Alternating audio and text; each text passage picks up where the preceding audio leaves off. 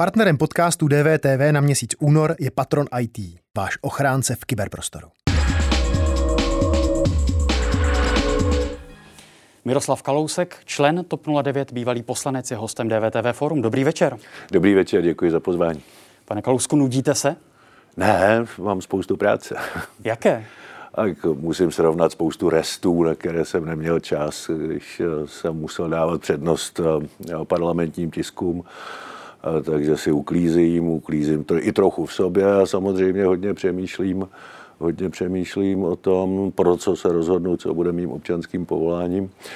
A také Ale si nemohu... Také si, ne, já jsem, já Zatím jsem, promýšlíte. Já jsem řekl, že si dám, jako netvrdím, že nemám promyšleno několik variant, nebo, ale řekl jsem, že si dám několik týdnů prázdnin, než se definitivně rozhodnu, abych rozhodoval s určitým odstupem a také si, nemusím, také si nemohu stěžovat na mediální zájem. Ještě jednou děkuji za pozvání. Jste řekl, že říkal rezignace jsem, že, je větší mediální skrumáž než kandidatura. S překvapením zjistil, že rezignace je větší mediální zátěž než kandidatura. Kolikrát jste bylo toho 19. ledna v poslanecké sněmovně?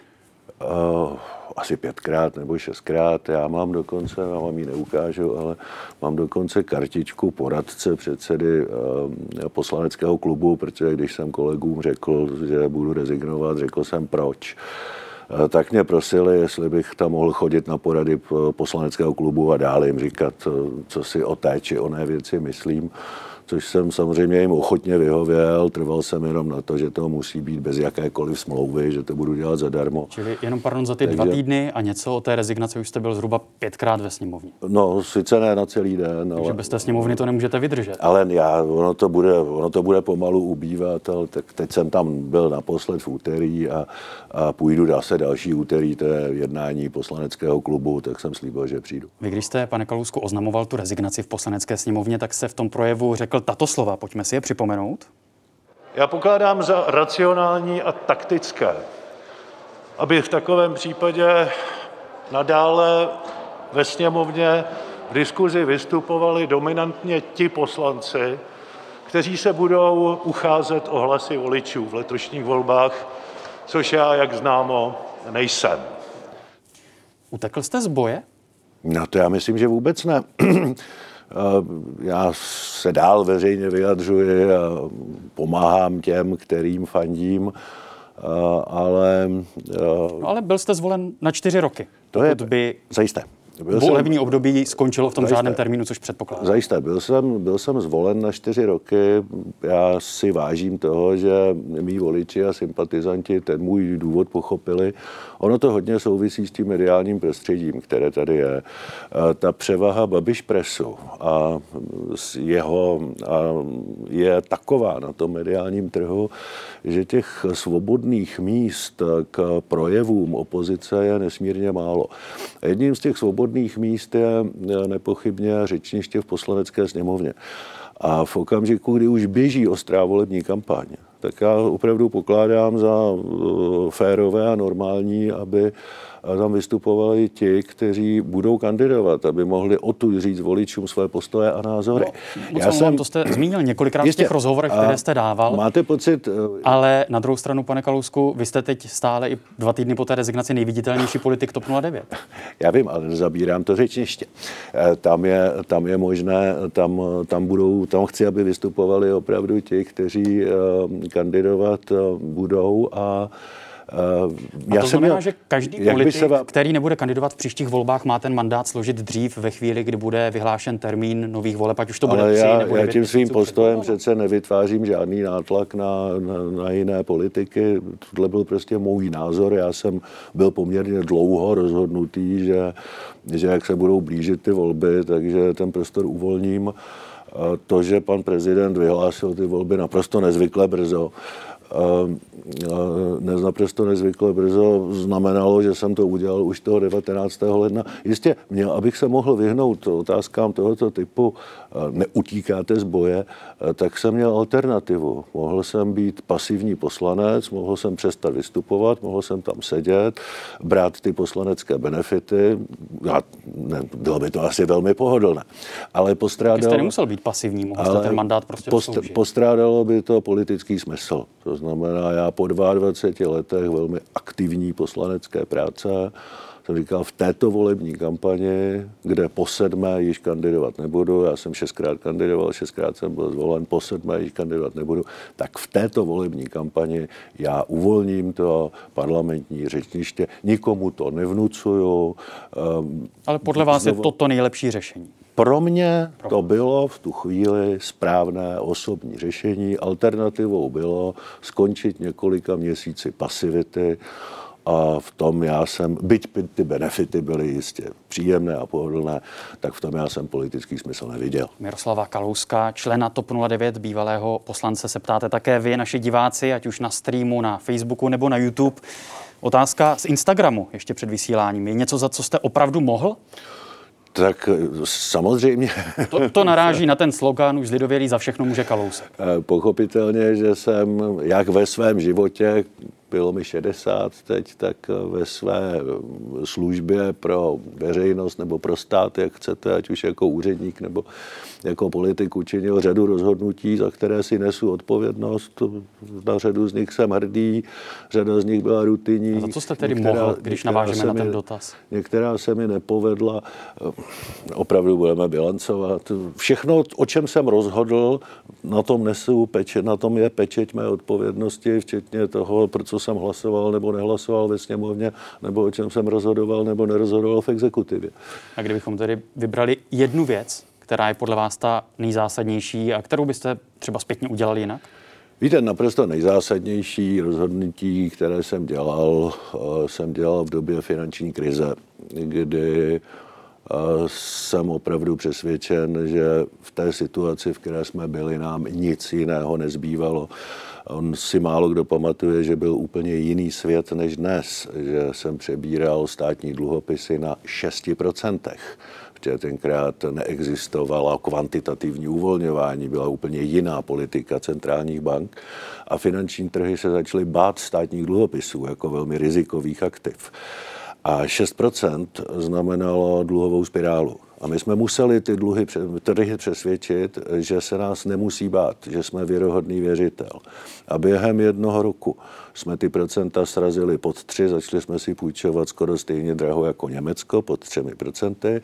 Dovolím si k tomu podotknout, že jsem v tém roce také Eh, byl Financial Times, mě označila za nejdůvěryhodnějšího ministra financí a agentury nám zvýšily rating o dva body. Samozřejmě v ulicích, a vy jste, ulicích se vy jste řekl v jednom z rozhovorů, že pokud by jste měl tu znalost toho, že nastane to kvantitativní uvolňování, že by ty škrty možná nebyly to, tak razantní. To pochopitelně ano, máte spoustu rozhodnutí, eh, které jste dělal v nějaké době, v nějakém prostředí, eh, při nějakém penzu informací. A kdyby se ta doba vrátila a já měl stejné penzum informací, tak jsem rozhodoval úplně stejně. Kdybych měl křišťálovou kouli a věděl, že v roce 13 zahájí Evropská centrální banka kvantitativní uvolňování a že dnes si mu bude za jedno procento půjčovat každý neodpovědný trouba, protože to ta politika centrálních bank umožňuje, tak samozřejmě nemusela být ta konsolidace tak tvrdá a nemuseli jsme se tolik té dluhové spirály bát. Ale byl rok 2011, peníze měly úplně jinou hodnotu, půjčovalo se za úplně jiné úroky a vám znovu říkám, v roce 11 byly ty úroky 5,7%. A já jsem velmi hrdý na to, že jsme našli odvahu k těm byť jakkoliv nepopulárním rozhodnutím, které nes vedly k tomu, že jsme zemi z té dluhové spirály vyvedli. Kdybychom se chovali jako dnešní vláda, tak ta dnešní vláda stojí na dluhové brzdě a nemůže s tím vůbec nic dělat. Jak si, pane Kalousku, vysvětlujete to, že řada lidí nebo řada voličů si prostě říká, že ty škrty byly tehdy necitlivé a při vší úctě asi úplně neřeší, jestli bylo později nebo nebylo kvantitativní uvolňování. Protože, že prostě ta vaše éra tehdejší vlády je spojená prostě se škrty, které prostě byly. Ty, ty, ty, ty, prostě, správě, ty prostě byly, důchodu a tak dále. Ty, ty, ty prostě byly a když se šetří, tak eh, se to logicky lidem nelíbí. Vemte si, máte dvě rodiny, ta jedna, v té jedné si naberou spoustu spotřebitelských úvěrů a mají se v tu chvíli mnohem lépe než té druhé, kde se chovají odpovědně. A ten otec tam, kde, který si nechce vzít ty spotřebitelské úvěry, je u svých dětí pravděpodobně méně oblíbený to už tak prostě, to už patří k té lidské přirozenosti. Teď jde jenom o to, jakou cítíte nebo necítíte odpovědnost, protože v té rodině na ty spotřebitelské úvěry jednou skočí Dokázal jste exekutor. Tomto, co tady říkáte, přesvědčit voliče? Uh, no určitě celou řadu ne, ale to, to, to, to tak prostě eh, na tomhle padlo 17 vlád v Evropě. To byly prostě nepopulární rozhodnutí, které se lidem nelíbí. Uh, může ze své zkušenosti vím, že když se řekne obecně, že se musí šetřit, tak s vámi úplně všichni souhlasí. Všichni souhlasí, ano, musí se šetřit. V okamžiku, kdy to skutečně aplikujete, ty kroky, a dotkne se to toho či onoho, tak bez ohledu na to, zda je levicový nebo pravicový, tak velmi často začne křičet, cože, na mě taky? No takhle já jsem to nikdy nechápal. Na těch všech ostatních se musí šetřit, ale mně se musí přidat. E, těch voličů bylo hodně a také se tak vyjádřili ve. Máme tady další dotaz od našich diváků, který uvidíme, doufíme, za okamžik. Filip Janoušek se ptá, proč jste cíleně porušoval protikovidová pravidla? Nemyslíte si, že zviditelňování má i svoje hranice? Já jsem cíleně neporušoval proti covidová pravidla. Já, chvíli, měla být zavřena. já jsem udělal jednu, jednu hloupou chybu, nebyl jsem na žádném mejdanu, ale pravda, že uvnitř eh, restaurace jsem neměl co pít pivo. Byla to prostě chyba, za kterou jsem se omluvil, zaplatil jsem pokutu. Říct tomu cílené porušování proti covidových pravidel je, je minimálně nepravdivé. Když se vrátíme k té vaší roli, jak jste ji teď popsal, že máte kartičku, že chodíte na jednání poslaneckého klubu, dá se tedy říct, že jste teď šedá eminence TOP 09? No, já nejsem šedá eminence TOP 09, já jsem řadový člen TOP 09. Který... Ale asi ne všichni řadoví členové chodí na prakticky každé jednání poslaneckého klubu. Když jsem byl o to požádán, tak to samozřejmě budu dělat a bez nároku na jakoukoliv odměnu budu říkat, co si myslím. Eh, víte, obecně platí na jakémkoliv pracovišti, že jsou dva typy autorit. Jedno, jedna, jedna, jedna autorita je ta formální, ta plyne z té funkce. Potom je neformální autorita, kterou, která plyne z toho, že ať máte nebo nemáte jakoukoliv funkci, tak lidé berou vaše názory vážně a, a chtějí je slyšet. Eh, já jsem se... No, ale znamená já to, že jsem poslanecký klub TOP 09 bez vašeho působení dál nemůže fungovat? Ale samozřejmě, že by fungoval velmi dobře, ale má pocit, že když eh, si vyslechnou to, co já jim říkám, že jim to může pomoct, no tak pokud ten, pocit, pokud ten, pokud ten pocit mají, tak proč bych jim ho nenaplnil? Máme tady jenom... další dotaz eh, ze sociálních sítí, z našeho živého vysílání na DVTV.cz, na Facebooku a také na YouTube kanálu. Dotaz z Instagramu, jaký má pan Kalousek na názor na to, jak vláda zvládá pandemii a co by případně udělal jinak. Pokud můžeme vybrat no, jednu tu nejzásadnější věc, kterou vidíte. Víte, ale to není, to je, to je proces. To je o tom, že ještě když jsem byl v poslanecké sněmovně, tak jsme od jara loňského roku jsme říkali, na co prostě má ta vláda klást důraz, trasování, ehm, testování.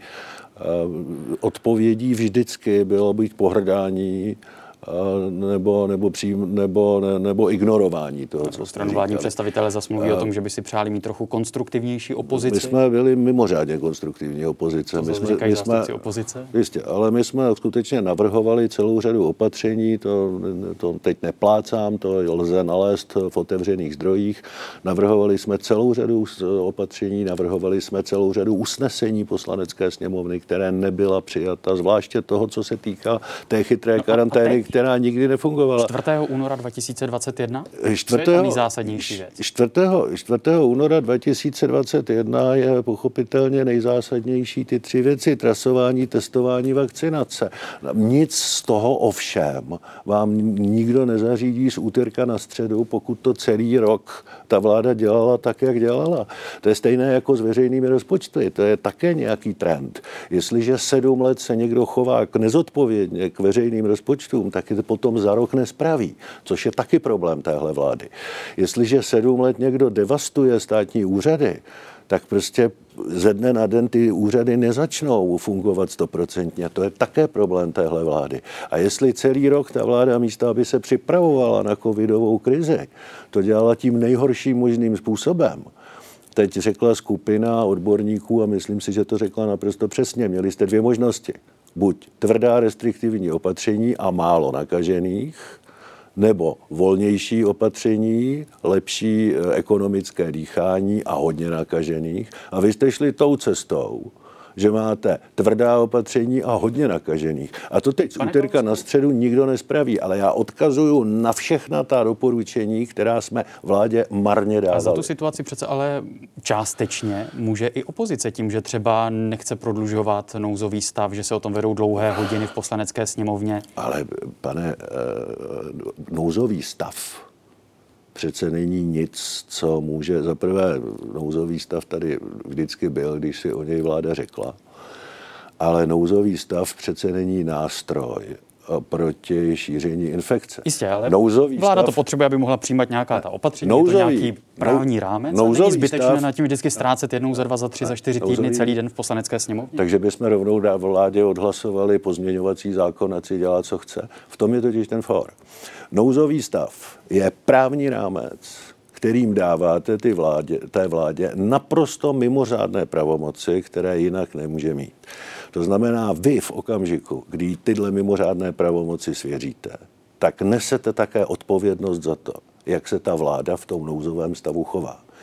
A vláda s námi nikdy nechtěla mluvit o tom, co bude dělat a jak to bude dělat maximálně chtěla schvalovat zahrádkářský zákon a říkala, vy nám schvalte nouzový stav a co budeme dělat, do toho vám nic není. My budeme nějak reagovat. No a my, a my, no, a my říkáme, ale to takhle vláda říká. A my vláda jsme, říká, my potřebujeme jsme, nouzový stav, protože právě v rámci něho jsou ano, tady kroky, my, které ano, potřeba ano, brát, například povolávat a, příslušníky armády, aby nám pomáhali říkali, zvládat pandemii. Jasně. A kdy a jaké kroky a tresování a testování, tak se pojďme, pojďme, jakým způsobem budete podnikatelům říkat dopředu, v jakém předstihu, jak transparentně budete říkat opatření. Pojďme si, my vám ty pravomoci rádi dáme, když se elementárně dohodneme na to, jak odpovědně s nimi budete nakládat. Vy nám dejte pravomoci a oni se nestarejte, my jsme vláda. No tak sorry, eh, to eh, potom nemůžu, aspoň já, když jsem, já jsem dvakrát po sobě nehlasoval pro prodloužení nouzového stavu, protože jsem říkal, nemohu nést odpovědnost za kroky téhle naprosto neodpovědné vlády, které dělá v nouzovém stavu. Já Zvládla by já je neponesu. situaci bez nouzového stavu? Já si myslím, že v téhle chvíli je nezbytný nouzový stav. Ale, Ale jste řekl, že dvakrát jste ho nepodpořil. Pochopitelně, protože, ho, protože nemůžu dát pravomoci té naprosto neodpovědné vládě, která bohužel není součástí řešení covidového problému, ale je, ona je součástí toho problému. Ona není součástí řešení. No, Nemůžete dobře. svěřit pravomoce někomu, kdo svými pravomocemi téhle zemi škodí. Máme tady vládu, která vládne od těch posledních voleb, respektive od té doby, kdy dostala tato vláda důvěru, abych byl přesnější. Když vám ukážu tři čísla, pane Kalousku, dokázal byste říci, co to je za čísla? 16,7 dostali, dostali, dostala TOP 09 a starostové v roce 2010, 12% dostali TOP 09 a starostové v roce 2000. 17, 13, 13 pardon, a 5,3 dostala eh, TOP 09 v roce 2017. Starostové kandidovali samostatně, takže kdyby se sečetly ty dvě čísla starostů a topky dohromady, tak by se to těm 12 blížilo. Jak to na vás působí? Byl jste místo předsedou, nejdřív první místo předsedou, potom tedy to... předsedou TOP 09. Čím to je, že TOP 09 za těch kolik posledních 11 let dopadá takto? No také by mohla dopadnout daleko hůř. Já jako říkám, TOP 09 byla, no, pochopitelně, vždycky může být všechno daleko lépe. Já na to odpovídám, TOP 09 byla založena v roce 2009, třikrát se dostala do poslanecké sněmovny, na rozdíl od většiny subjektů, které vznikaly a hned zase zanikaly. Eh, Dostala by se i do poslanecké sněmovny v roce 2021, pokud by kandidovala sama? Nepochybně. Nepochybně ano, ale... S vyšším výsledkem? Nepochybně, nepochybně ano, ale pravděpodobně s nějakým výsledkem 5 až 7, maximálně 8% což není teď hlavní úkol pro politickou stranu typu TOP 09. Hlavní úkol je být součástí eh, dominantní síly, která v těch volbách uspěje tak, aby vrátila téhle zemi demokratickou vládu. Uvědomte si, že za těch deset let se kulisy to v TOP 09 zůstala, zůstaly samozřejmě její hodnoty, výchozí ideje, ale to okolí se nepředstavitelně změnilo za těch deset let. Dneska jsou bohužel úplně jiné priority, než byly tenkrát. Dobře, a jakou na tomto vy máte odpovědnost jako čelný představitel TOP 09? Na tom já mám odpovědnost zcela zásadní, jak v tom dobrém smyslu, že jsem třikrát dovedl TOP, že jsem TOP 09 založil a třikrát jsem ji dovedl do sněmovny. To se ne úplně každému podařilo. A také na to mám tu odpovědnost, že to není o něco lepší. No. To by taky po těch volbách 2017 eh, složil tedy předsednickou funkci. Teď zpětně, po těch necelých čtyřech letech, po těch třech a půl letech, eh, nebylo by strategičtější složit tehdy i poslaneckou funkci? Proč myslíte? Jako proto, abyste se mě zeptal před čtyřmi lety, vy utíkáte z boje? Ne, já jsem byl zvolen, já jsem měl poslanecký mandát s poměrně velikým počtem preferenčních hlasů a myslím druhým nebo třetím největším ze všech eh, politiků TOP 09. A eh, kdybych eh, složil mandát po těch volbách, no tak bych prostě zradil tu důvěru voličů. To já jsem měl, já jsem měl velký strach, jestli jim vysvětlím těch sedm měsíců, které, za, za, za které vy jste mě teď tady dusil na začátku toho pořadu. A teď, teď mě dusíte, proč jsem to neudělal o čtyři roky dřív. No nemohl jsem. Ptám, pane no, ne, no, no, ne, no, nemohl jsem, byla by to zrada na voliči. No, z... Zdal jste se tehdy předsednického postu, ale stal jste se předsedou poslaneckého klubu. No, no, jste byl měl stále jsem, měl jsem... z výrazných politiků a mě zajímá, jestli si přičítáte vlastní odpovědnost za to, v jakém stavu je TOP 09 a v jakém stavu je obecně Česká pravice v České republice? Já si přičítám odpovědnost za všechna svá rozhodnutí, za to samozřejmě, v jakém je stavu TOP 09, za to nějakou, za to nesu tu spoluodpovědnost. Já myslím, že konec konců teď se ukáže, do jaké míry jsem té straně prospíval, nebo nebo jí, nebo jí zatěžoval. Že jste třikrát dovedl TOP 09 do sněmovny, to 5,3, to byl úspěšný vstup do sněmovny? Těch 5,3 vzhledem k očekávání byl neúspěch, ale byl, dovést stranu třikrát za sebou do sněmovny je úspěch. Tady jsou některé titulky z médií z roku 2013, kdy se psalo o tom, že kormidlo na pravici chytá TOP 09, ODS čtvrtá, TOP 09 se musí stát hegemonem pravice, bude TOP 09 lídrem pravice a tak dále a tak dále rok 2013. Co se stalo, že tedy TOP 09 se nestala tou nejsilnější pravicovou stranou? Víte, zaprvé tohle je mediální kliše. Já myslím, že Uh, no, dobře, nikoho, fakticky. Tohle, media, není, tohle je mediální kliše. My jsme nikdy nevyhlasovali eh, program, že chceme být hegemonem na pravici. My jsme jasně řekli, tak jaký že jste chtěli být nejsilnější jsme, stranou. Když založíte stranu, vždycky chcete být co nejsilnější. No. Ale, ale neviděli jsme tu hlavní soutěž na pravici, jako, jak, jako ji možná někdo jiný v tu chvíli viděl, ale to je jedno. Uh, ono se za těch, znovu opakuje, za těch deset let se ty kulisy změnily do té míry, že je mi dneska celkem ukradené, pane redaktore, kdo bude nejsilnější demokratickou stranou na pravici. Dokonce jakkoliv mám samozřejmě své preference a jsem pravicový politik, tak nevnímám nějak zásadně, kdo z demokratických subjektů bude v těchto volbách, co nás čekají, ten nejsilnější. To, co vidím jako naprosto zásadní, a to je ta změna oproti tomu roku 2010, je, aby tady byla v poslanecké sněmovně demokratická většina, což teď není. A když mluvíte o té změně kulis, tak předpokládám, že myslíte rok 2013 a vstup Andreje Babiše do politiky. Nejenom rok 2013 vstup Andreje Babiše do politiky, myslím tím i mm, posilování nebo zesilování hybridní váhy, hybridních válek, dezinformačních válek, které se tady vedou na sítích. Ono to všechno spolu souvisí. Změna mediálního prostředí, které v roce 2010 byla úplně jiná než dneska. Větší tolerance k nepřijatelným extremistickým názorům, větší netolerance k, k zahraničí Eh, spousta věcí, které v roce 2010 ještě byla tabů, které by si nikdo nedovolil vysknout, tak se dneska, dneska prezentuje na veřejnosti jako běžný názor a najdete novináře, který tomu říkají názor. Lež není názor. No, to znamená, eh, celá tahle změna prostředí... To všechno, co popisujete, tak ale vám ani pravici se na to nepodařilo najít recept. Jak s tím bojovat? Nebo Jak to porazit, pokud je to podle vás špatně? Předpokládám, to že je to špatně, to, co popisujete. To je samozřejmě pravda v těch, v těch velmi nejistých dobách, kdy prostě se lidé bojí o svou budoucnost, tak to mají populisté jednodušší. No a jak to je, že třeba Sebastian Kurz v Rakousku ten recept našel, asi ho můžeme označit za pravicového konzervativního politika, a v Česku žádná taková osobnost není? Já myslím, že to možná souvisí s těmi osobnostmi. Musíte se zeptat lídrů, kteří to teď eh, budou mít na starosti. Nemůžete se ptát mě. Mě můžete, byl mě, lídrem mě, mě můžete, pravicové mě, strany do roku 2017 mě můžete, a do roku 2017 mě můžete říct, poslaneckého klubu. Mě můžete říct zcela oprávněně, pane Kalousku, vy jste do těch voleb, vy jste v těch volbách v roce 17 ten recept nenašel. A já vám na to řeknu, a ne, pane Rosypale, tak, jak jsem si ho přál najít, jsem ho nenašel. A protože jsem ze staré školy a ty volby nedopadly tak, jak jsem si přál, tak jsem logicky ustoupil.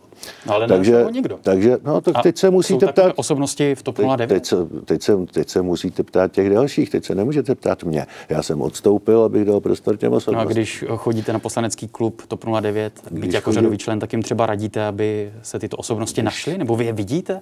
To je, počkejte, když chodím na poslanecký klub TOP 09, tak chodím radit s agendou, kterou projednává poslanecká sněmovna. Do personální politiky strany nemluvím. Čili neradíte straně, jak uspět v příštích volbách? Do personální poradím každému, kdo mě o radu žádá. Nech nechtějte po mně, abych vám tady říkal vnitro, vnitrostranické diskuze online. Ale chodím-li radit na poslanecký klub, eh, radím eh, s agendou poslanecké sněmovny, chodím-li radit na předsednictvo strany, neboť o to mě předsedkyně strany také požádala, říkám své názory. A do jaké míry jsou ty názory akceptované nebo ne, to je prostě odpovědnost těch, kteří teď tu odpovědnost nesou a ty otázky, které tady kladete, musíte klást jim. Mně ne, já jsem řadový člen, pane Resipel. Řadový člen, který dochází na jednání poslaneckého klubu i poté, co skončil v poslanecké sněmovně a byl jste protože, sedm let místo předsedou a předsedou a poté pro, předsedou poslanecké. Protože jsou, mý, protože, jsou mý, protože jsou mý kolegové si přejí slyšet mé názory, tak jim je chodím říkat. Kdyby si to nepřáli, jak tam nechodím. Máme další dotaz. A propo, vy jste si mě taky z nějakého důvodu poslal do DVTV protože chcete slyšet mé názory. No, tak byl 22 let poslancem no, a dlouholetým předsedou TOP 09. Tak vám je říkám úplně stejně jako těm poslancům. Máme tady dotaz z Facebooku. Bohužel Stop neudělal tu třešničku na dortu, jako dělal pan Lux z KDU, takže akorát rozdrobil pravici. To je spíš tady komentář než dotaz, ale když to přetavím v otázku, Beru, rozdrobil jste pravici? Myslím, že ne. Já jsem si tím jist, že jsem ji nerozdrobil. Znovu říkám, zase z dnešního pohledu tak může vypadat, ale prostě v tom prostředí v roce 2010 eh, TOP 09 zásadním způsobem přispěla k tomu, že tady nebyla vláda Jiřího Paroubka podporovaná komunisty. To byl rok 2010. No a bylo správné s odstupem času tedy založit TOP 09, odpojit se to, od lidovců, když to, teď ty strany znovu budou kandidovat v té koalici spolu? Jako, ale proč používáte takováhle mediální kliše, pane redaktore? Já jsem právě, protože se vždycky říkalo, že TOP 09 vznikla odpojením od lidovců tak jsem si v roce 11, dva roky potom, co TOP 09 vznikla, udělal, aniž jsem kdykoliv kohokoliv kádroval, kam patřil nebo nepatřil, ale udělal jsem si speciální um, rešerše, kolik je členů, top, kolik členů TOP 09 je bývalých členů KDU ČSL. 4%. 4, 4, 4 procenta. No, no dobře, ale tak obecně. Shodneme se asi na tom, že pravicové strany jsou rozdrobené, že teď se spojí zpátky to, do těch koalic. To se shodujeme, také, také se mezi tím od toho roku 2010 měnilo prostředí a když už tolik chcete mluvit o té minulosti, tak musím připomenout, že jsem to byl já, kdo v roce 2016 veřejně vyzval k tomu, abychom šli z ODS a z KDU na jedné kandidáce, abychom zabránili tomu, co hrozí v roce 2017. To, eh, byl jsem to ochoten... Nepovedlo. A nepovedlo se to ani v těch dalších třech letech. Byl jsem ochoten, jistě. Byl jsem dokonce si jistě vzpomenete, že první odpovědí lidovců bylo s naším bývalým předsedou nikdy, tak jsem říkal, žádný problém, já na té kandidáce nebudu, bude to beze mě, ale hrozí takovej malér, v tom roce 17. Že tomu pojďme zabránit na té jedné kandidáce klidně beze mě. Kdyby k tomu tenkrát ta vůle byla, tak jsem přesvědčen, že dnes není Andrej Babiš eh, předsedou vlády a situace v České republice vypadá úplně jinak, než vypadá. Asi jste lepší, tehdy o tom lepší, lepší pozdě, než... Já nevím, jestli tu odpovědnost za to nese ten, kdo to nabízí, nebo ten, kdo to odmítá.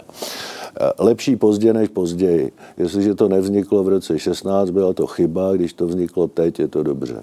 Další dotaz ze sociálních sítí. Kde se vzala ta nevraživost mezi Piráty a TOP 09? Přitom společná koalice dává smysl. Možná tady myšleno asi povolební koalice. Já si, ne, já, si, já si nemyslím, že nevraživost, eh, já si nemyslím, že nevraživost je mezi institucemi. Asi nalezneme nějakou nevraživnost mezi jednotlivými osobami a víte, já jsem v životě nic neproved a když jsem se viděl na volebním autobuse Pirátů jako vězeň a nade mnou stojí Bachař Bartoš s obuškem, tak to prostě pro 650-letého bezúhoného pána, který nikdy nespáchal žádný kriminální čin, tak to není úplně jednoduché.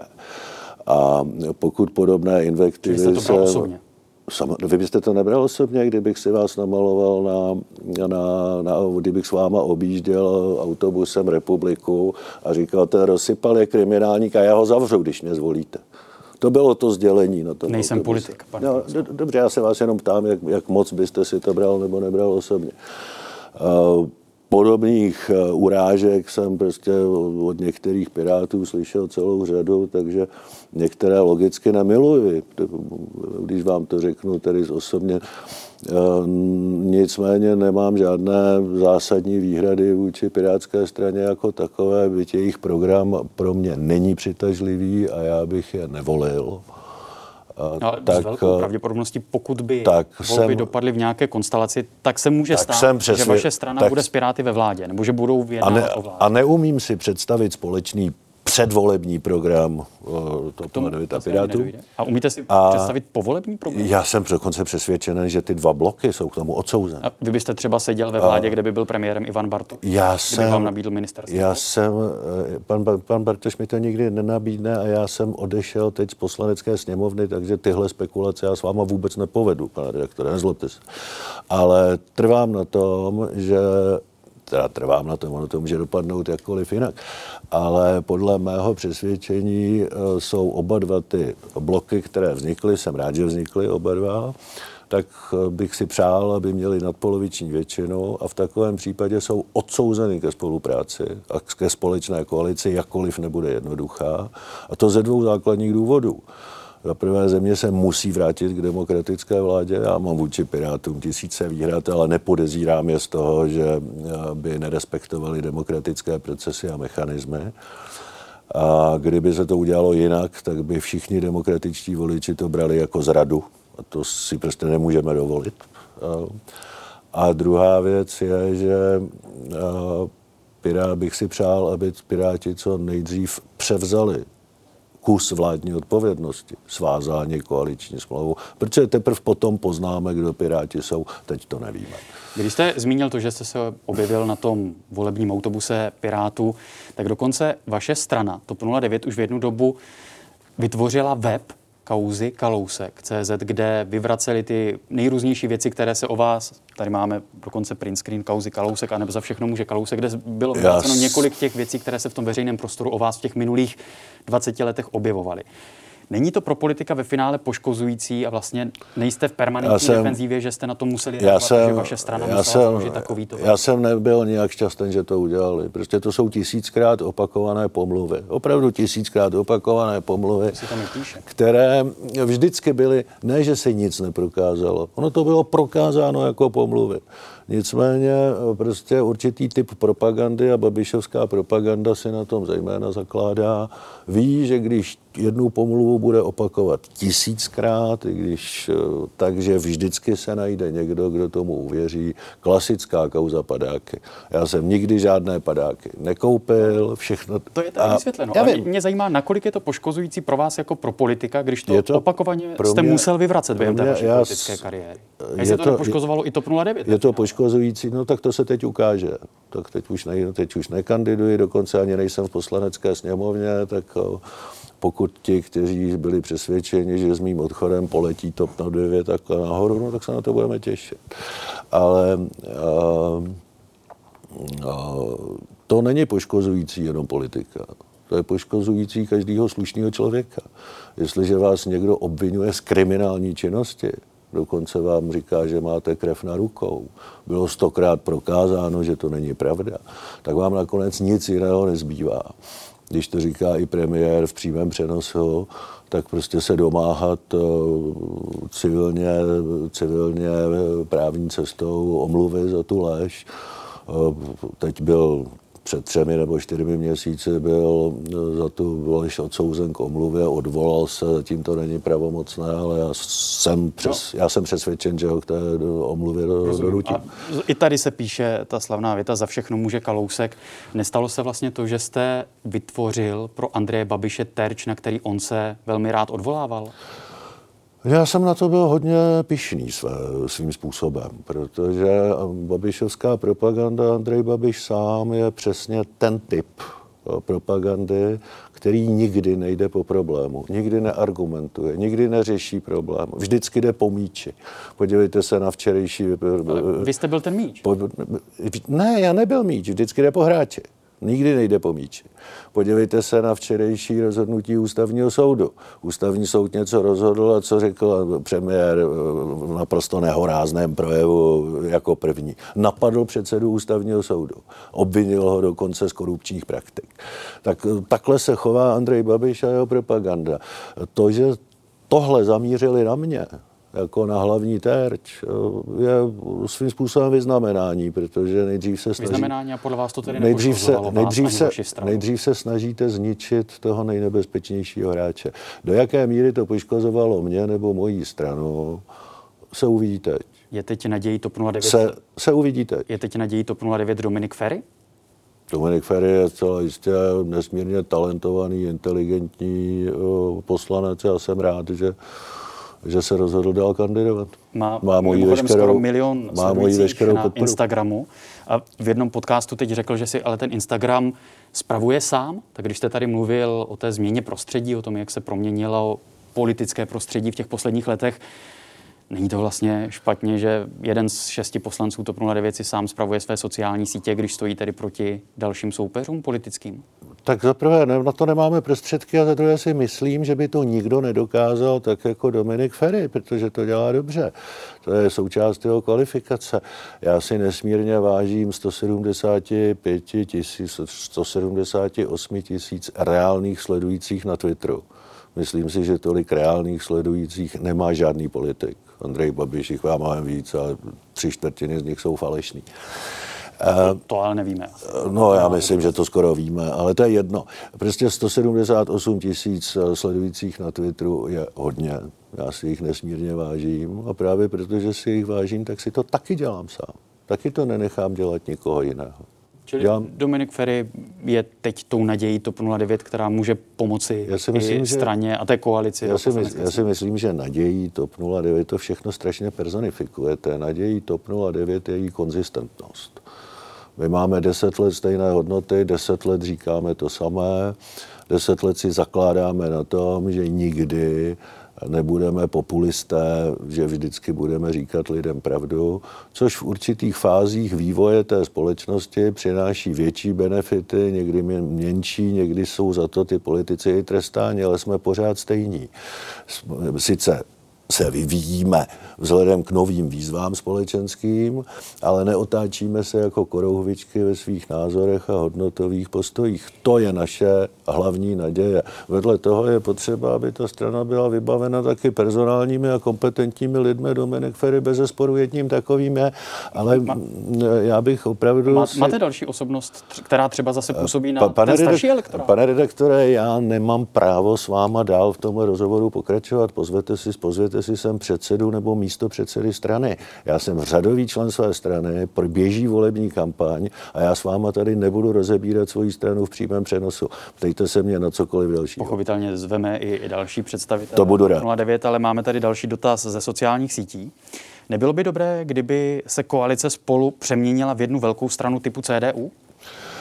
Já myslím, že to je strašně předčasné, ani si nemyslím, že k tomu dojde, ani si nemyslím, že je to nezbytné. Důležitý je ten postup na společné kandidáce. Eh, my ne, nezapíráme, že eh, jsou věci, které jsou mezi námi rozdílné ať už je to třeba přístup k Evropě, nebo přijetí eura, nebo co tam, těch rozdílů by se našla celá řada.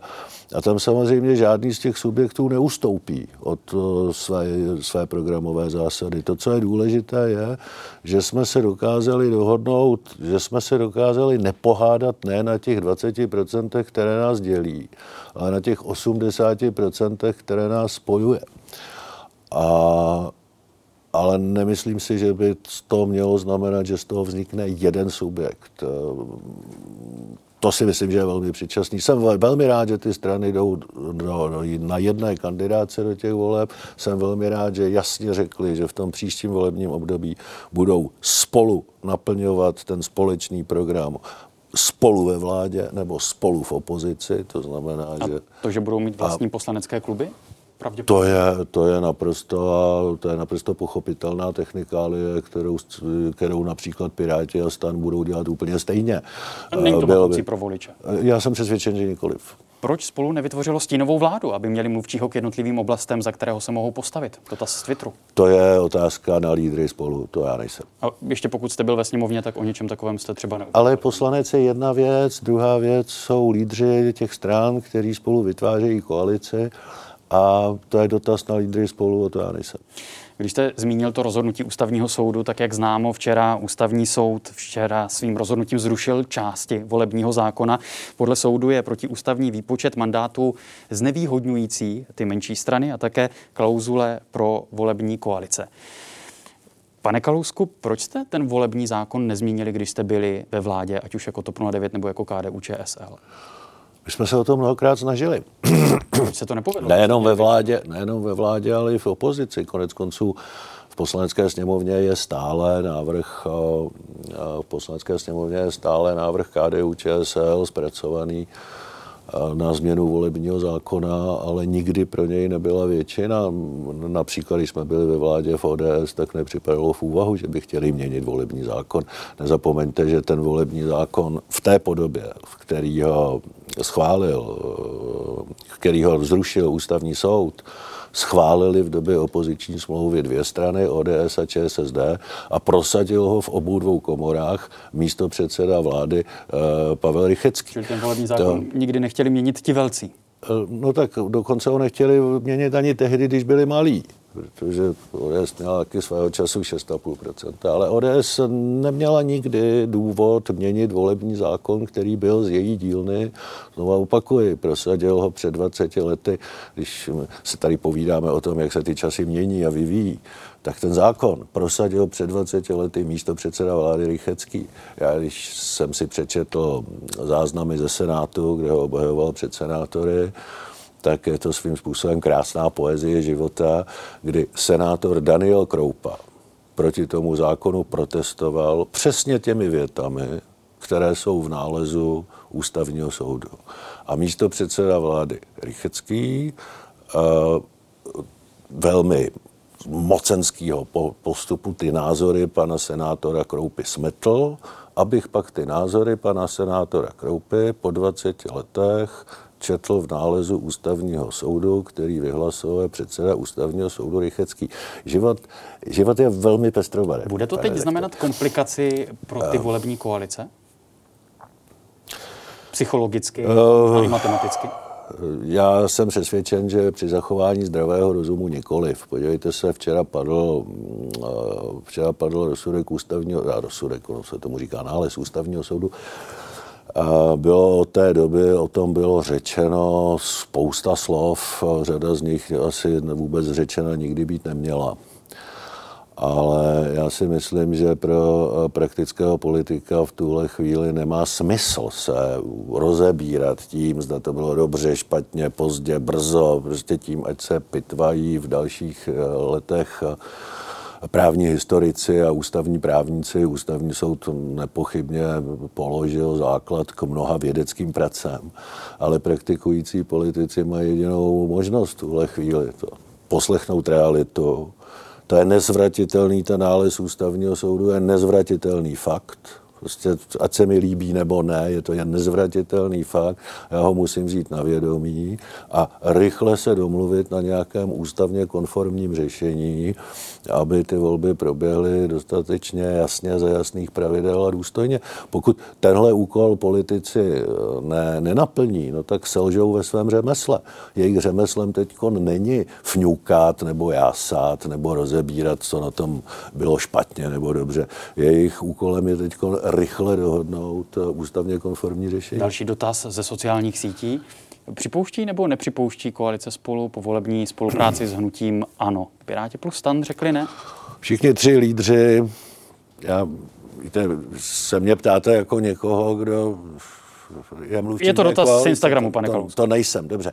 Tak jako řadový člen TOP 09 vám říkám, že všichni tři lídři jasně řekli, že ta spolupráce je vyloučená. Já jim věřím a neumím si to představit jinak. Miroslav Kalousek je hostem DVTV Forum, kterého se ptáte také vy na našich sociálních sítích, na živém vysílání na Facebooku a na YouTube kanále. Pane Kalousku, vy už jste vlastně zažil několik těch politických odchodů z různých funkcí. Teď tedy jste řekl, že odcházíte ze sněmovny, ale ne z politiky tak mě zajímá, jaké máte plány do budoucna v politice. Vy jste řekl, že zatím přemýšlíte jenom o, nebo že jste přemýšleli jenom o těch volbách 2021, o dalších zatím ne. Ještě jste nepřemýšlel no, o těch dalších volbách? Ne, zatím ne. No to vidíte, politiku dělám dál, už 14 dní nemám mandát a vy si mě pozvete do, do DVTV, já si to velmi vážím, ještě jednou děkuji za pozvání, abych tady dělal politiku. Co tady v tuhle chvíli dělám jiného? Když, také když, spoustu když, dotazů když, na to vaše píšu, další politické když píšu, když píšu na sociální sociální sítě, tak samozřejmě dělám politiku, když eh, poskytuji každému z těch profesionálních politiků své rady a zkušenosti, pokud to, to stojí, tak dělám politiku. Tím, tímhle způsobem já budu politiku dělat dál. Pochopitelně se někdy budu muset taky živit Eh, ve svém občanském povolání, ale není pravda, že když máte občanské povolání a nejste placen ze státního rozpočtu, že nemůžete dělat politiku. Bo, eh, opak je bohužel často pravdou. Na to vaše... Mnoho poslanců v dnešní poslanecké sněmovně jsou sice poslanci, berou peníze ze státního rozpočtu, ale nedělají politiku. Na to vaše další politické působení nám přišlo opravdu několik dotazů. Tady je jeden z nich, 2023 nebo 2028, to asi naráží na prezidentské volby. A já bych, tomu, já bych tomu chtěl říct, že 2004, 5, 6, 7 Eh, budou také nějaké volby a já jsem o žádný z nich nepřemýšlel, takže mm, opravdu v následujících devět let budou každý rok nějaké volby, možná budu o nějakých přemýšlet, možná ne, zatím jsem nezačal. Tady mimo jiné jenom další z té opravdu řádky dotazů, kandidatura na prezidenta, dalším krokem, pokud AB prohraje volby, tak se utkají oni dva, to bude úlet. Můžete to vyloučit, tu kandidaturu? Já nevylučuji naprosto žádné volby, kromě jedných jediných. A to jsou ty 2021. To jsou, to jsou ty 2021. A nevylučuju to ne proto, že bych o tom přemýšlel a zatím nebyl rozhodnut. Nevylučuju to, protože jsem o tom zatím přemýšlet nezačal. Takže je to takové to, jak se kdysi říkalo, neberte to osobně, lidovecké možná. Rezolutní lidovecké. Víte, tohle já jsem nikdy, já jsem si z toho často dělal legraci, z toho rezolutního možná, ale to, to si myslím, že ne. Eh, razantní, nekompromisní lidovecké možná mířilo k nějakému konkrétnímu rozhodnutí, které člověk musel udělat v nějakém čase. Já před žádným takovým rozhodnutím nestojím. To znamená, já o něm možná začnu přemýšlet, pak ho udělám, anebo o něm vůbec přemýšlet nezačnu. Další dotaz ze sociálních sítí. Koho Miroslav Kalousek typuje na příštího premiéra? Koho si jako premiéra přeje? Eh, já jsem člen TOP 09. Eh, TOP 09 je součástí koalice spolu a běží volební kampaň. Já vám přece nemůžu říct nic jiného, než že příštím premiérem bude Petr Fiala a že to bude mimořádně úspěšný premiér. Další dotaz ze sociálních sítí, které nám chodí na našeho hosta Miroslava Kalouska. S kterým politikem byste chtěl být na opuštěném ostrově? Hele, a fakt to musí být s politikem. Je tam otázka s politikem, pane Kalousku? Dobrá. Nebo tak, s političkou? Tak nebudem do toho vnášet. Eh, dobrá, kdybych si měl vybrat jednoho jediného politika, s kterým bych chtěl být na opuštěném ostrově, tak s Mirkem Topolánkem. Je to váš přítel, dá se říci? Vážím si našeho přátelství, ano. Bývali jsme kdysi soupeři, časem se z nás stali přátelé. Mě zaujalo jedno jeho vyjádření, které on řekl v roce 2014 v dokumentu Expremiéři kde mluvil o tom, jak se v roce 2006 sestavovala vláda, kde jste vy byl potom ministrem financí od roku 2007. A o tom sestavování vlády v tom dokumentu řekl tato slova Mirek Topolánek. No a potom ten Jiří Čunek mi řekl, No a e, Miroslav Kalousek nemůže mít tak silný rezort, jako je Ministerstvo průmyslu a obchodu. Já jsem ho měl původně napsaného na MPO a Martina Římana na finance. To se musel zbláznit prostě.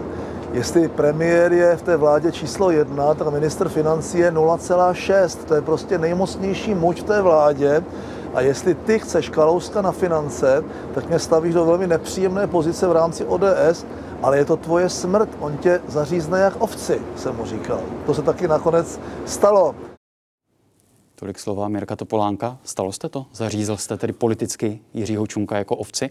Ne, já jsem těžko mohl Jiřího Čunka respektovat odborně nebo politicky. To, toho jsem opravdu nebyl schopen.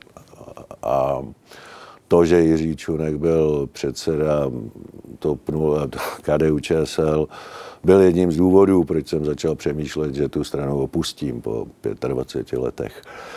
A, ale Jiří Čunek se zařízl sám. A vy jste k sobě neměli no, ne. blízko tou dobou? My jsme k sobě nikdy neměli blízko. Já prostě některé jeho politické postoje, ani osobní, Prostě Jiří Čunek podle mého názoru nikdy neměl být ani předsedou KDU ČSL, ani členem vlády, tím méně místo předsedou vlády. Jste... Tím nechci říct, že to není nadaný eh, politik regionálního typu do Zlínského kraje, to, to, to vůbec ne, ale ale prostě jeho osobní ustrojení vylučuje cokoliv jiného. Vy jste řekl, že tady se z vás, z těch soupeřů, stali přátelé s Mirkem Topolánkem. V tom roce 2006 už jste k sobě měli blízko i osobnostně? Tak uh Znali jsme se, ta chemie mezi námi vždycky byla tak víceméně, my jsme oba dva ty typy, co si rádi vyříkáme věci uh, napřímo, třeba i zvýšeným hlasem, ale když se dohodneme, tak to platí. To v jeho případě byla pravda, v mém taky a když si ověříte, že váš partner prostě vás nepodrazí, no tak uh, se ta důvěra posiluje. Další dotaz od našich diváků v DVTV Forum. Jak silné stránky musí mít člověk, aby z něj mohl být dobrý a úspěšný politik? V České republice je spousta úspěšných lidí, kterým se do politiky nechce, protože cítí, že by se raději měli držet svého kopita, že ve svém oboru přispějí společnosti víc. Ale když si tohle řeknou všichni, nebude politika postupně upadat? Musí být eh, musí mít snížený práh citlivosti. Pokud se rozhodnete eh, vstoupit do politiky, do veřejného života a pokud se rozhodnete nebýt jenom šedou myší, zaplať pámbu, že mám ten poslanecký plát a, a, a nikdo mě jinak nezná. A hlavně, abych nebyl moc vidět. Bohužel takových poslanců je řada. Tak eh, pokud skutečně chcete tu politiku dělat naplno, tak se musíte smířit s tím, že eh, jste přišel soukromí a že političtí soupeři určitého typu, jakým je třeba Andrej Babiš, vám budou každé ráno lít na hlavu kýble špíny, která se bude medializovat a spousta lidí tomu uvěří a vy budete chodit po ulicích a spousta lidí se na vás bude dívat a říkat, hele, to je ten, co má tu vilu za dvě miliardy, dokonce po, po internetech dokázali pouštět eh, několik obrázků mých vil jedna patřila Gatesovi, jedna patřila nějakému arabskému šejkovi, ale no, oni psali, že jsou moje. No, ale sám jste zmínil, že no. některé ty věci jste si bral osobně, některé ty politické útoky v předvolební kampani. Já si bral osobně jednu jedinou věc. Pomluvu z kriminálního činu, v jehož, v jehož důsledku umírali lidé. To se totiž nestalo obecně. A říkat, že se to stalo, a že za to může Kalousek. Že Kalousek může za něco, přičem umírali lidé, to prostě si nemůžu nebrat osobně. To je nesmírně rozšířená pomluva dodnes, kterou o mě šířili Piráti a, a kterou o mě šířili Piráti a premiér. Já premiéra soudní cestou přiměju k omluvě Ne proto, že bych nějak stál o mluvu o Andreji Babišovi, ale chci, aby lidé slyšeli od předsedy vlády, že to není pravda, že se mi omlouvá. Další dotaz ze sociálních sítí. Dobrý den, mám dotaz, proč křesťanství v České republice za posledních 30 let nevzkvétá a proč museli opustit ti, co křesťanství zkompromitovali v KDU, přejít do TOP 09. Děkuji. O to Špaček se ptá. Já opravdu, promiňte, já jsem křesťan, jsem katolík a, a na tuhle otázku já v tomhle pořadu vůbec odpovídat nebudu, protože v té otázce je naprosto nepravdivá premisa. No a obecně, jakou roli by třeba měla hrát křesťanství v politice? Víte, já bych si přál, kdyby ne, řekněme ve společnosti, jo, já bych si přál, aby hrálo roli mnohem větší, konec konců my žijeme v křesťanských kulturních vzorcích, ať už chceme nebo nechceme. I ti, kteří od sebe prohlašují, že jsou ateisté, tak prostě vzorce našeho chování jsou odvozeny od judajistické a křesťanské tradice. Takhle nás vychovávali i naši rodiče, dokonce i ti, kteří věřící nebyli. Když jsme se bavili o té rozdrobené pravici, o těch několika stranách, o tom, že teď tedy strana, které vy jste řadovým členem, bude kandidovat v těch příštích volbách pravděpodobně v koalici, tak mě zajímá, jak se díváte na to ohlášené vzniknutí dvou dalších subjektů, a sice tedy snaha Mikuláše Mináře založit politické hnutí a snaha Roberta Šlachty. Já myslím, že kandidovat může každý, kdo sežene tisíc podpisů, to říká zákon a teda subjekt, který podpoří tisíc podpisů a pasivní volební právo má každý občan, kterému bylo 21. Pokud se nemýlím, panu Minářovi i panu Šlachtovi už 21 bylo. No a o čem to svědčí, že tady další snaha dalších aktérů přicházet s novými subjekty? Vy jste třeba neuvažovali v TOP 09, když jste byl ještě předsedou poslaneckého klubu, že byste panu Minářovi nabídli místo na kandidáce nebo nějakou spolupráci? Tak eh, v těch dobách, kdy jsem byl ve vedení, tak nikoliv, protože v těch dobách, kdy jsem byl ve vedení, pan Minář říkal, že, že chce být vysloveně apolitický. Takže. A když jste byl předsedou poslaneckého klubu? A... Tak předpokládám, že jste nebyl úplně jenom řadovým členem TOP 09. Já myslím, že dokonce s ním naše paní předsedkyně nějakým způsobem jednala, ale nevím, jestli o spolupráci, prostě eh, to je věc, která mě ponechává, víte, obě dvě tahle uskupení, která vznikla. Já jim přeju hodně štěstí, prostě tady máme volnou soutěž politických stran, ale eh, já jako na základě svých zkušeností já nejsem schopen brát je vážně. Čím to je, že opoziční strany nedokázaly vlastně využít těch schromáždění na Václavském náměstí, na Letné, že tedy hlavní iniciátor těch akcí teď tedy přišel s tou motivací a s tou ambicí vytvořit nové hnutí. Ale na tu letnou přece chodili lidi protestovat proti tomu, jaký je tady styl vládnutí. A jak a jsou tady, tam zaznívaly výzvy jak jsou, ke spojení jak jsou tady, stran. No, když se taky spojili. Jo. Ale přesto no, pan Minář tedy oznámil vznik nové strany. No, víte, já, já znovu říkám, já nejsem moc, já mu přeju hodně štěstí a proti němu nic nemám, je to sympatické. Dokonce jsme krajani, jsme oba dva jeho Češi, ale já mám pocit, že Mikuláši Minářovi se stala taková věc, jako by se stala úspěšnému eh, produkčnímu hudebního festivalu, a ten hudební festival je hojně navštěvován, protože tam prostě hrajou nějaké známé kapely. A ten produkční mi si najednou řekl, hele, já ty kapely nepozvu, já budu hrát sám, oni na mě ty lidi přijdou taky tak to si myslím, že se stalo Mikuláši Minářovi. Ještě jedno video, slova Andreje Babiše z poslanecké sněmovny, když byl ještě ministrem financí. Já jsem strašně rád, že jsem se stal středobodem této sněmovny a hlavně opozice. Ale vy jste zapomněli, že vy jste mě splodili. Vy skorumpovaná pravice. Vždyť já jsem byl váš volič. To jsou známá slova Andreje Babiše, ale zajímá mě, nemá Andrej Babiš pravdu v tom, že pravicové strany opravdu zklamali řadu voličů, kteří potom hledali alternativu? Pravicové strany určitě neseme odpovědnost za to, že jsme tím či oním každý nějak zklamal svého voliče. Za to zcela jistě odpovědnost neseme a volič měl plné právo vybrat si někoho lepšího. Uh, už nemůžeme nést odpovědnost za to, že si volič vybral někoho stokrát horšího. To už naše odpovědnost opravdu není. A Podařilo se tu odpovědnost za ty roky tedy přetavit v nějakou konkrétní akci? Vidíte vy tedy naději Ale... v tom vytvoření těch koalic? Nebo kde je pro vás ta naděje pro pravici a pro pravicové strany? No ta naděje je v poctivé práci a v trvání na hodnotovém systému. Pochopitelně je to čím dál tím složitější v době, kdy forma je důležitější než obsah kdy v poslanecké sněmovně daleko víc než souboj argumentů a ideí probíhá souboj o to, kdo si udělá lepší selfiečko. Prostě z té politiky se velmi vytrácí obsah a já tu naději vidím v tom, že demokratické strany, demokratickým stranám se podaří tam ten obsah vrátit. Pokud to dál budeme, pokud dál bude politika vyprázdněná a bude jenom o formě, a o marketingu, který nesmírně úspěšně dělá ano, ale není to politika, je to jenom ano, no tak ta naděje je samozřejmě menší. Dotaz ze sociálních sítí. E, jsou to tři otázky, tak je prosím rozdělme.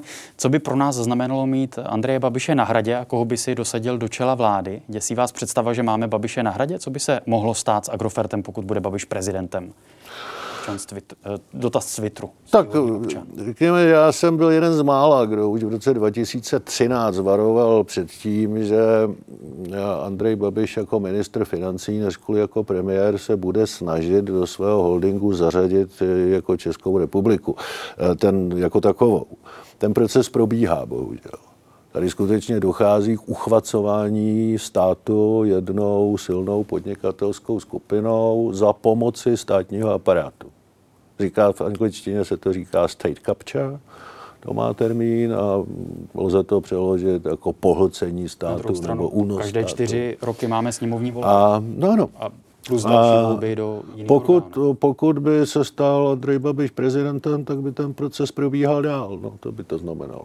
Další otázka je pravda, že je Andrej Babiš na jednání vlády a na poslance, což asi můžete spíš posoudit z prostý jak dlaždič. Cítí Andrej Babiš alespoň částečně? Na to nemohu odpovědět. Já jsem, já, jsem, já jsem na jednání vlády s Andrejem Babišem nikdy nebyl. Je tam taky na poslance. A pokud, pokud, a pokud je na vládě zprostý jako dlaždič, Vždyť, tak to je to, co by mě vadilo nejméně.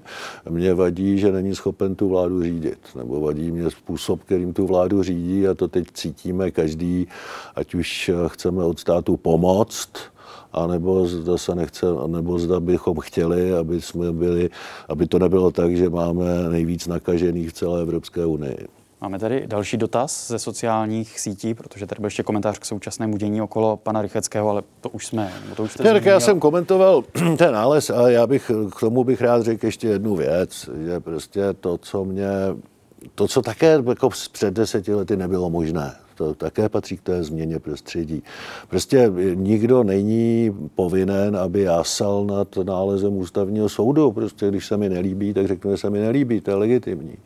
Ale, ale, ale není možné, aby prostě jedna ústavní instituce útočila na druhou osobně.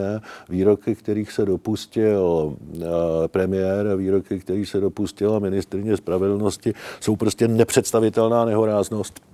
Mohu říct, že se mi to nelíbí, ale nemohu bez jakýchkoliv důkazů obvinit ústavní soudce a z korupčních praktik. Líbí, a to oni udělali. Vám se líbí, že ústavní soud tedy změnil ta volební pravidla nebo tu volební matematiku 8 měsíců před volbami? Ne. Já, se, já vám řeknu upřímně, že ne. Ale eh, to se vracím zpátky k tomu, to se vracím zpátky k tomu, co jsem řekl na začátku. To teď nemá žádný význam, jestli se mi to líbí nebo nelíbí, jestli to budu rozebírat. Teď to je nezvratitelný fakt, který musíte respektovat a nezbývá nic jiného, než dohodnout nějaké jiné konformní řešení. Ještě jsme tedy nezodpověděli otázku, jestli máte pocit, že náš stát neřídí Babiš, ale Babiše řídí jeho PR tým. Uh, tak jeho veřejné vystupování samozřejmě řídí jeho PR tým, o tom není pochyb. Bohužel stát jako takový v těch věcech, které souvisí s obohacováním Agrofertu, on ten stát skutečně řídí a díky tomu, jaké vyměnil desítky odborníků za loajální lidi, kteří mu v tom pomáhají a ne náhodou prostě za svoji éru v politice zdvojnásobil svůj majetek dvakrát. Kdo z politiků tohle může říct? Ještě mě zajímá, pane Kalousku, Mirek Topolánek, když se spolu ten den po rezignaci byli v televizi CNN Prima News, tak řekl, že vás to mimo politiku nebo mimo sněmovnu bude bavit tak dva, tři týdny a potom, že vás budou svrbět ruce. Tak už se tak stalo? No, jak vidíte, ne. Dneska... Protože docházíte do poslanecké sněmovny. Včera jsem byl na jednom interview, dnes jste mě pozvali na další interview, zítra na další interview. Zatím mohu dělat politiku i v médiích. Miroslav Kalousek, člen TOP 09, bývalý poslanec, bývalý ministr financí, byl hostem DVTV Fórum. Já vám děkuji za rozhovor. Já vám děkuji za pozvání. A děkuji také našim divákům, že se dívali, že se zapojili, že jste se ptali našeho dnešního hosta. Těším se na viděnou opět příští čtvrtek. Hezký večer. thank you